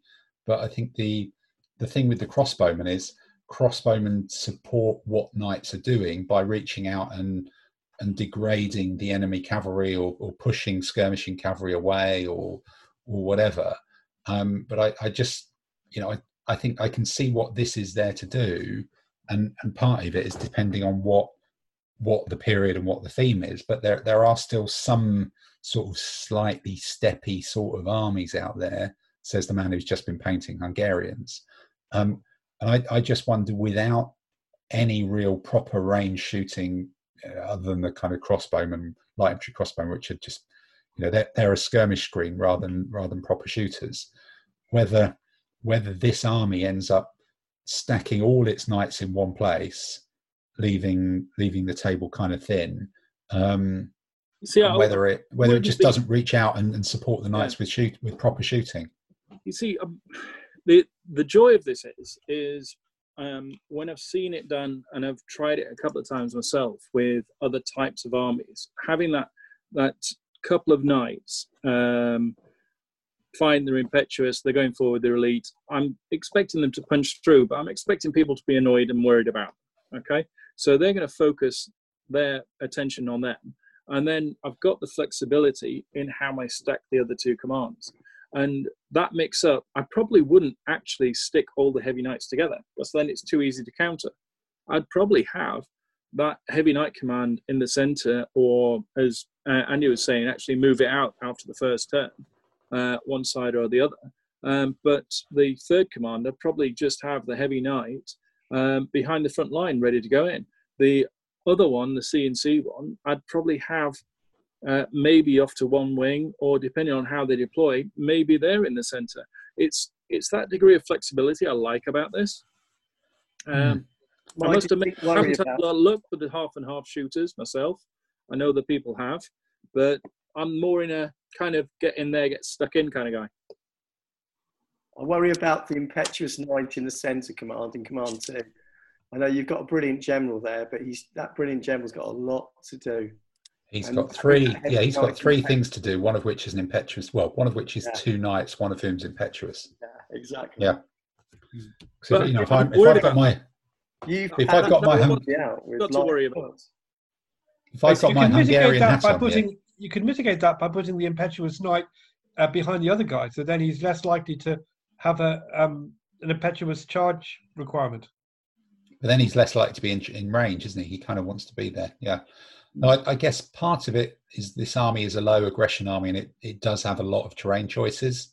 So you could end up with with having almost to defend against it to stop it being in in forest or plain and narrowing the table down if you wanted to do that. And I think Peter, when we played that game on on um, TTS a couple of weeks ago, and I tried to use that um, first time out with a Hungarian army, the terrain ended up far too cluttered for my army to actually do anything um, and and use its kind of skirmishy stuff. Um, Yeah. And I think your army was kind of similar to this, but but I think this this does need um, it does need that terrain. Um, otherwise, it could. It just feels to me it could be a bit exposed against the sort of Mongoli type armies, just because just because of that lack of shooting. I Um, think Mongoli type armies, I just get frustrated, but I don't think they get a win against me. You see what I mean? It, it, it would be sort of like one of those, they'd sort of shoot around because the, the Mongoli ones, they're not crossbow, they're bow. Um, so they're sort of like trying to chip away. I'm in heavy armor. I've got, you know, enough light skirmishers. Either I close them down, but I, it would be hard to, you know, If you if you've got a competent Mongol player, I've been torn to pieces by one. So I brought a proper heavy knight army into it, and I've done as well as a Mongol player.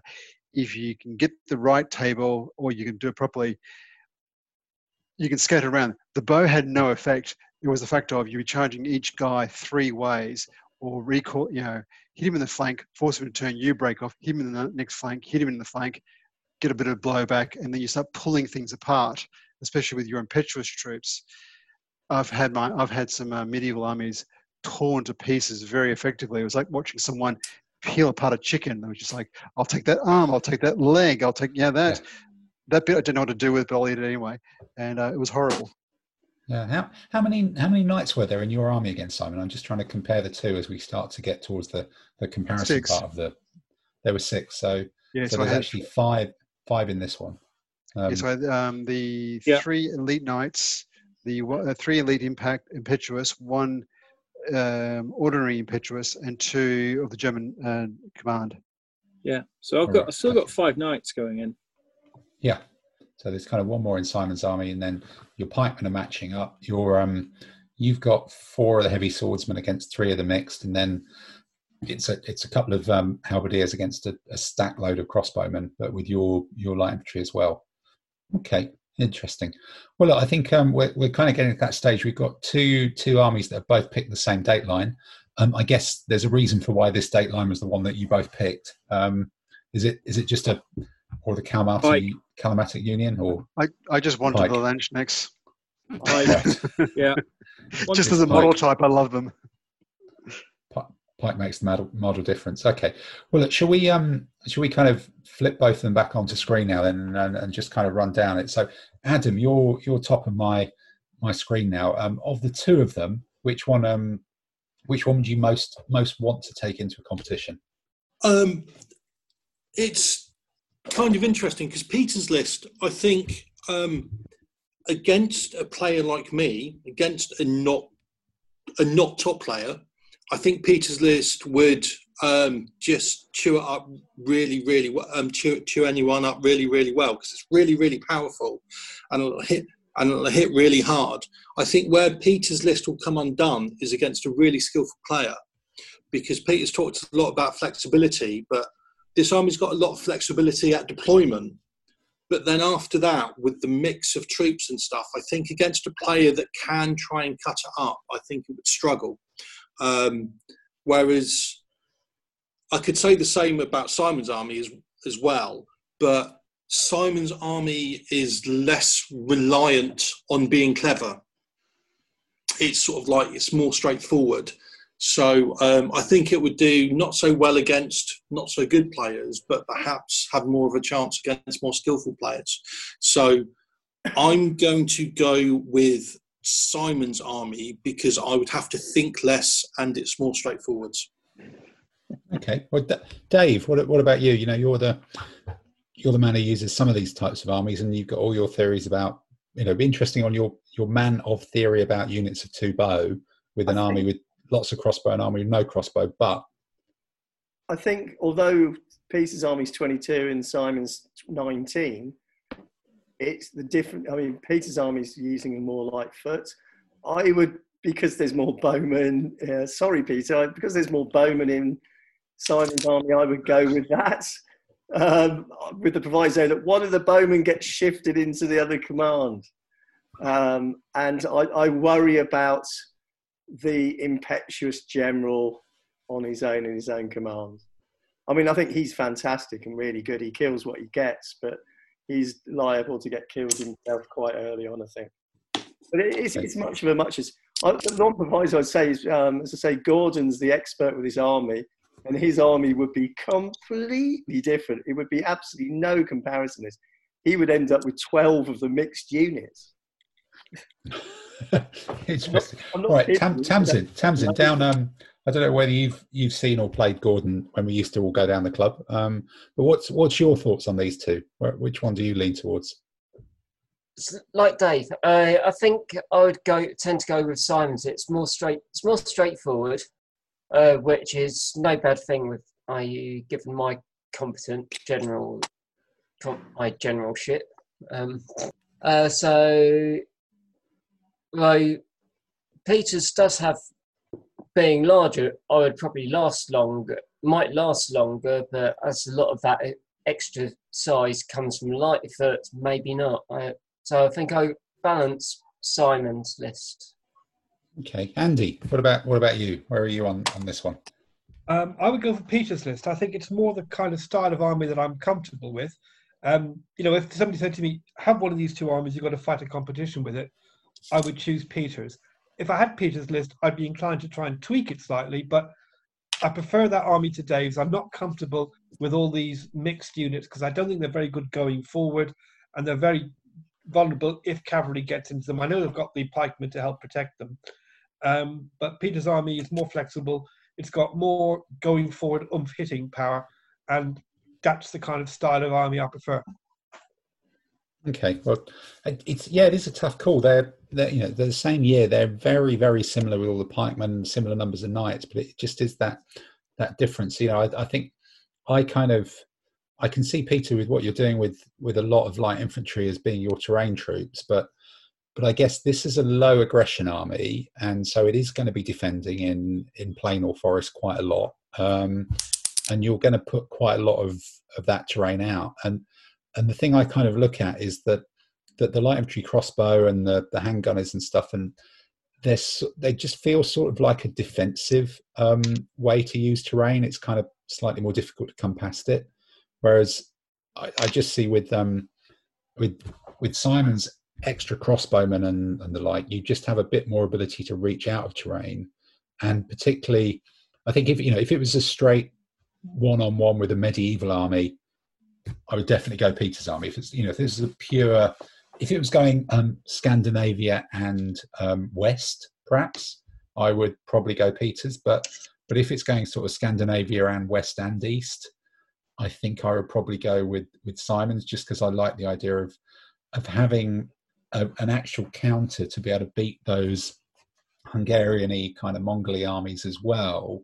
Um, you'd have to work harder to beat the heavy foot uh, medievals, but but I think a lot of the heavy foot medievals are coming in at the 19 and 20 Mm. as well. So your sort of two or three crossbowmen is not not the end of the world, and and the crossbowmen are just zippy and fast across the table.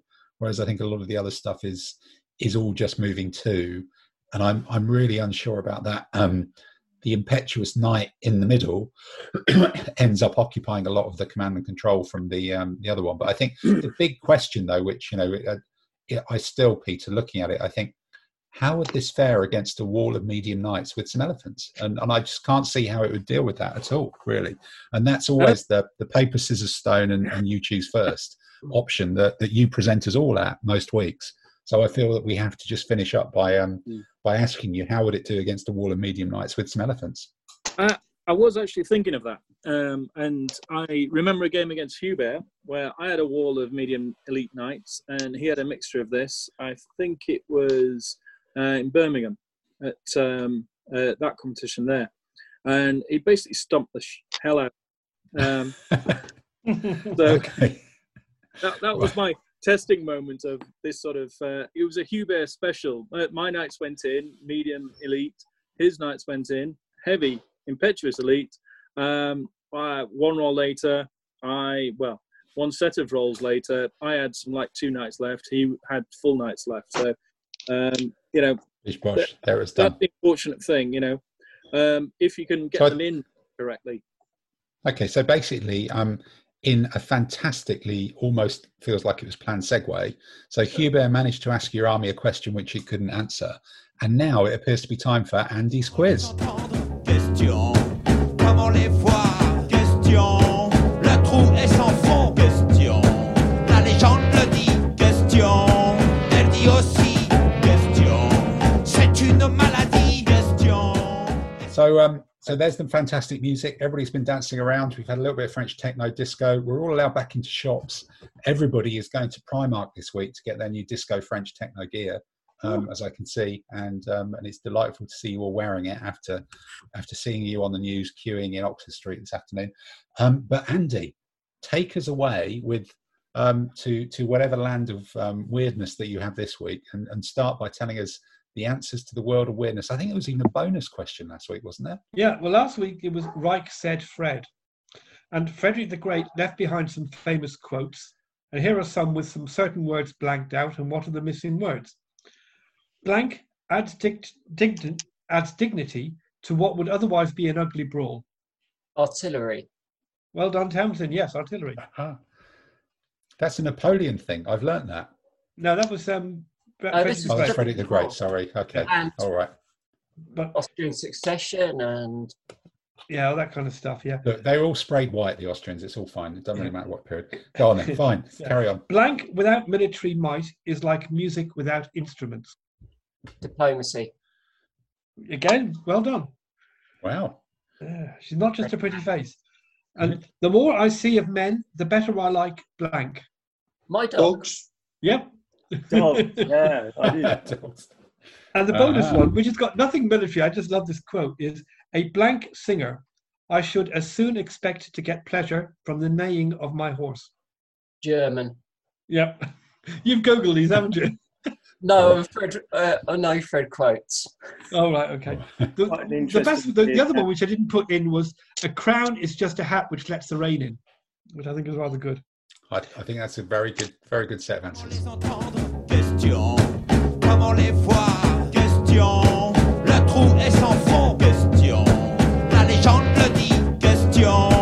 Elle dit aussi Question. C'est une maladie Question. Right. Anyway, this week it's about famous British Army regiments, and I've called it Plucky Numbers. Here are the official numbers of three British Army infantry regiments and a well known fact about each one. What is the geographic related name of each of these regiments? The 28th. This regiment earned the right to wear their cap badges on the back of their hats because they fought the enemy to both their front and rear at the Battle of Alexandria in 1801. Okay. Okay. So that, well, that's going back to well- Napoleonic. There's a hat thing as well. That's good. Yep. Happy with that. Indeed. Yep. Right. 57th. This regiment acquired its nickname the Diehards from its heavy casualties suffered at the Battle of Albuera in 1811, which we'll come to one of these days. Right. Okay. And the third one, 88. The translation of this non English regiment's motto is clear the way. Clear the way. Okay. Well, those are. um I, I'm, I'm hoping there's some comedy answers there because we're, we're almost drifting into like proper serious quiz question time there. Slightly weird, but I think on that note, let's roll the French music.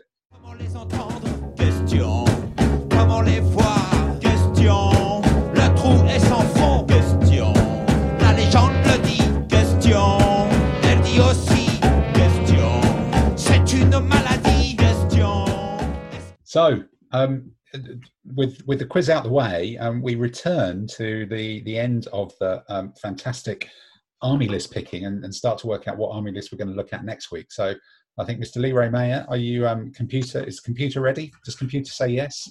Please hold it. It's a little bit slow. Our computer's a little bit slow. We'll um, we'll do the typing noise. So um, so Simon, press the magic button.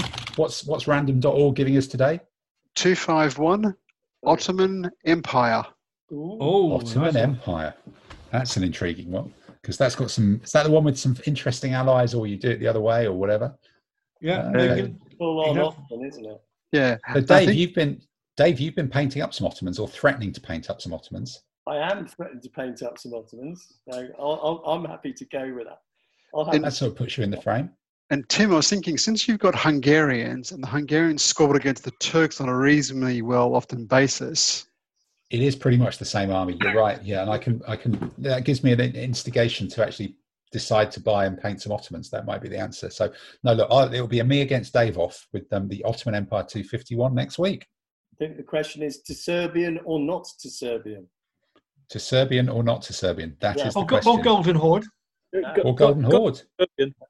It's definitely going to be interesting. Well, we'll look forward to that No next week. elephants. No elephants.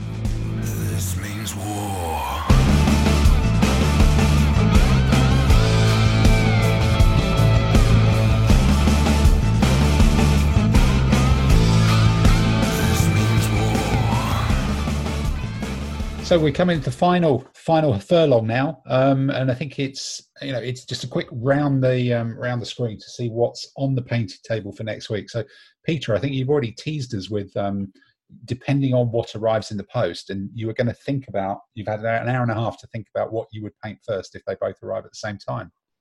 Um, I think it would have to be try and finish off the Austrian army. I just want to finish it off because these are the troops that aren't actually white, and so having sort of like some nice pink um, uh, Hungarian hussars, um, sorry, Hungarian grenadiers, sorry, and uh, mixing it all up a bit just to finish it off, just so I can close it out. That chapter's then closed before I go really colourful with the Spanish. Okay, good answer. Um, Dave, what what about you? You you still got chariots to do? Is it chariot week? Three chariots, um, and then some odds and sods for the Egyptians, and then well, the Ottomans. I think I might even move straight on to painting some Ottomans to give me Yeah. some uh, inspiration for next week's uh, army list. So you're gonna you're gonna choose the list before you start painting, or you're you just gonna pile straight on in there?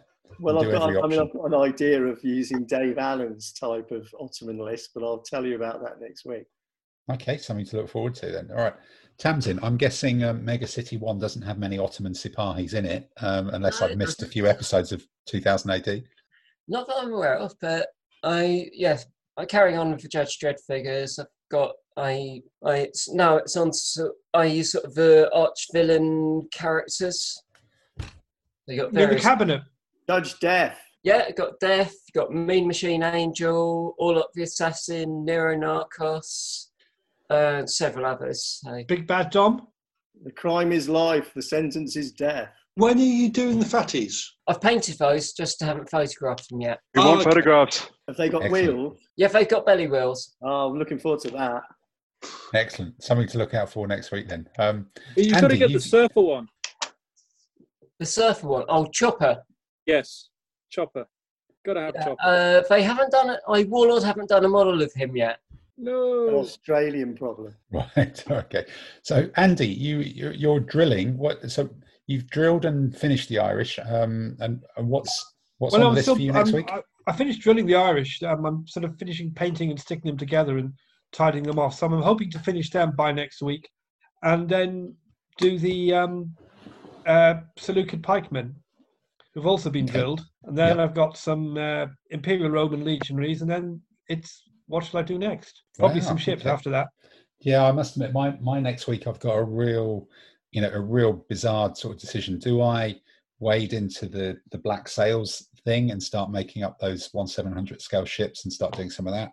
I've got a handful of random Malifaux figures, which it's been so long since I've played. You know, I'm I'm almost at the point of thinking I'm painting stuff I know that I will never play. Um, unless Adam, maybe we try and play on Vassal at, at some point. Give that a go sometime in the week Yeah, that might be an idea. that might be a thing. I've I've got to. I, I actually looked again at the um, Blue Moon Germans, um, you know, early Germans, which I, I finally realised I've actually bought three packets of. So I've got about seventy of them, not the two packets that I thought, which is, is starting to be a lot not to not to do anything with, even though they do appear to look pretty much identical, other than being about three millimeters taller than my my Essex Gauls and things like that. So sorry, Tim. So you thought you ordered two packs, but you accidentally ordered three. Is that how No, that no, I. I, I didn't know. No, I didn't order them at all. I actually bought them um, from Blue Moon in America at that competition that I went to um, before lockdown started. But I'd forgotten I'd bought three packs. I thought I'd only bought two. Um, I've got some 10 mil tanks um, that um, I, I never really needed. I bought in January, but I, I'm kind of wanting to, to do. Malif- I'm wanting to do Malifaux and Black Sails, um, probably just to give myself a break before I go into either Spartacus or the 28 mil Arabs because I think it's still going to be a bit of a damp week and the 28 mil Arabs is big. So What What are the tanks you bought, that- Tim? Sorry, What are the tanks you bought? Um, I've got some 10 mil Panzer fours and a few other bits and pieces. Um, What I would say your choice there, Tim, is if you do Malifaux, you will enjoy it because they're nice figures to paint. That's true. if you yeah. do black sails, it's modelling and putting things together, and you've never done it before, so that's going to be hard work. So if you're up for the challenge, do the Hmm. ships. If you want a week of fun painting, do Malifaux. Yeah, maybe that's it. I've got some people who are on fire, and I think I've learned how to paint fire reasonably well with the fire golem. So, so maybe the Malifaux stuff because it's been it's been there, and I, I think some of them will be funny and entertaining. So, yeah, maybe Malifaux wins. I'll, I'll do some black undercoating on that one. Okay, um, I'm, or maybe I'm convinced. Simon, what about you? What's what's um what's on the list after two elephants in a week? Um, well, I think I've, I found more elephants. I seem to have bought uh, seven of the museum uh, Z range elephants. Ooh, okay, yeah. Whoops, I don't know how that happened. Uh, there may have been a sale on. Um, so, There was a sale. What did we miss a museum sale? uh, you know, th- these are ones I pre-bought in January. Um, Oh, 'cause they- okay, They, right. had their big sale, and I um, try to be good and dole the miniatures out throughout the year. So the elephants are now saying, "Paint me." So they're going to paint them up. Um, and the other ones I'm working on, which is I'm going to start painting up some uh, 15 mil pike and shot units for ADLG Renaissance.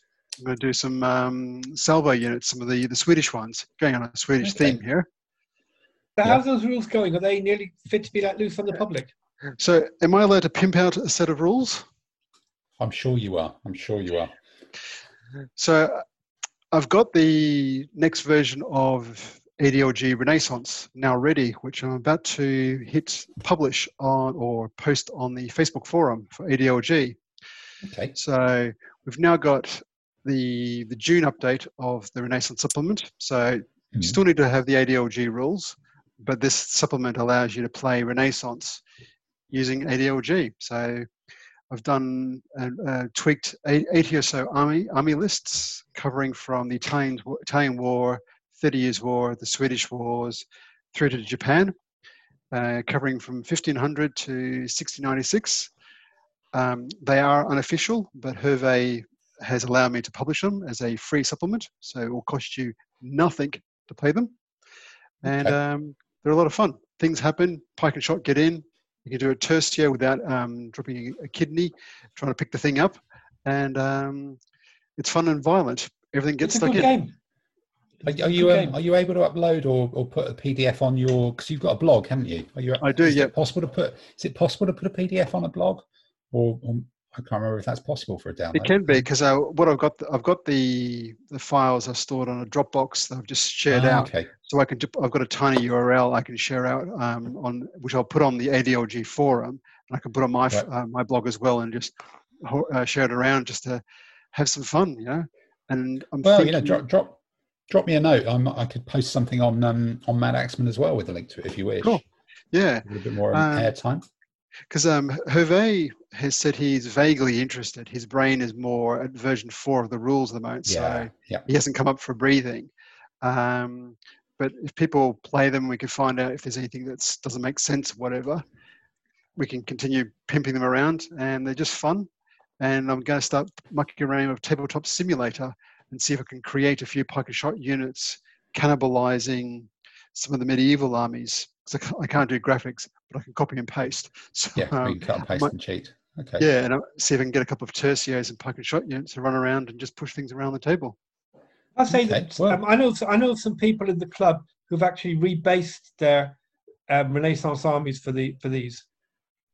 All right, That's right. Interesting. Well, well, that that that starts to tempt me. Me. Rebasing is a lot easier than actually painting stuff, isn't it? And you do get something there. You know, I, I must admit, I was thinking of looking at some of my medieval spearmen and crossbowmen and going, maybe I should remake some of those um, units that um, we all, or most of us decided were really cool in um, in the army section as well to have a look at as well. So Yeah, Okay, so we've got some quite eclectic, well, a very, probably our most eclectic painting week ever, then possibly coming up, apart from um, last week when Peter's um, blue winged evil monkey probably would have made, um, you know, Second World War British from the other six people actually on balance be quite eclectic. So, so a lot of interesting stuff to look forward to on the podcast next week, and another set of answers and questions for Andy's quiz, another week of of Napoleonic. We must be getting to some battles that someone's heard of. Um, I think we've gone past the food stage, unless there's more food to come. And um, another list checking on the fabulous 251, the Ottomans. Um, I can't believe it's not Serbian. I believe is the official title for that one. And um, and on that note, I think it's time for us all to rush out, start queuing outside Primark, and um, and buy slightly larger clothes for for what I understand the Germans have a compound German word for the weight that you put on while staying at home during lockdown, um, which is um, which is I, I can't remember the exact German, but I think into English it, it translates as COVID bacon. So um, um, so if we all um, we all give a wave and try and burn off some of our COVID bacon, and um, goodbye everybody, and we'll see you all next week. Goodbye.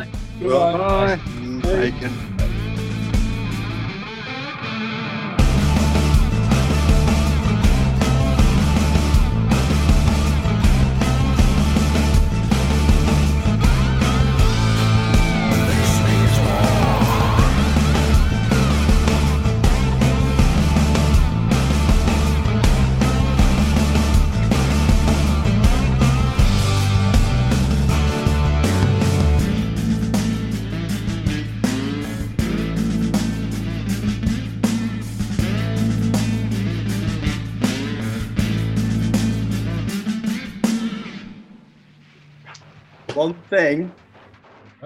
Thing. Simon's Go on. list is illegal. Minor detail. Minor detail. We'll ignore that entirely this week. Nobody will notice. Just edited that Yeah. out. To, Now, on a positive side, I can claim it wasn't me because I used the Army Builder website, so it's not me being dubious or a ah, No, conflict or no, no, anything. no, no. Oh, You Okay, missed good. the Legal thing about of his medium foot crossbow mixed units. There should have been another point. Oh, that's all right. The um, one of the I think the medieval one of the generals is going to become um, embedded as well. So, but anyhow, Absolutely no problem at all. Yeah, that works. That's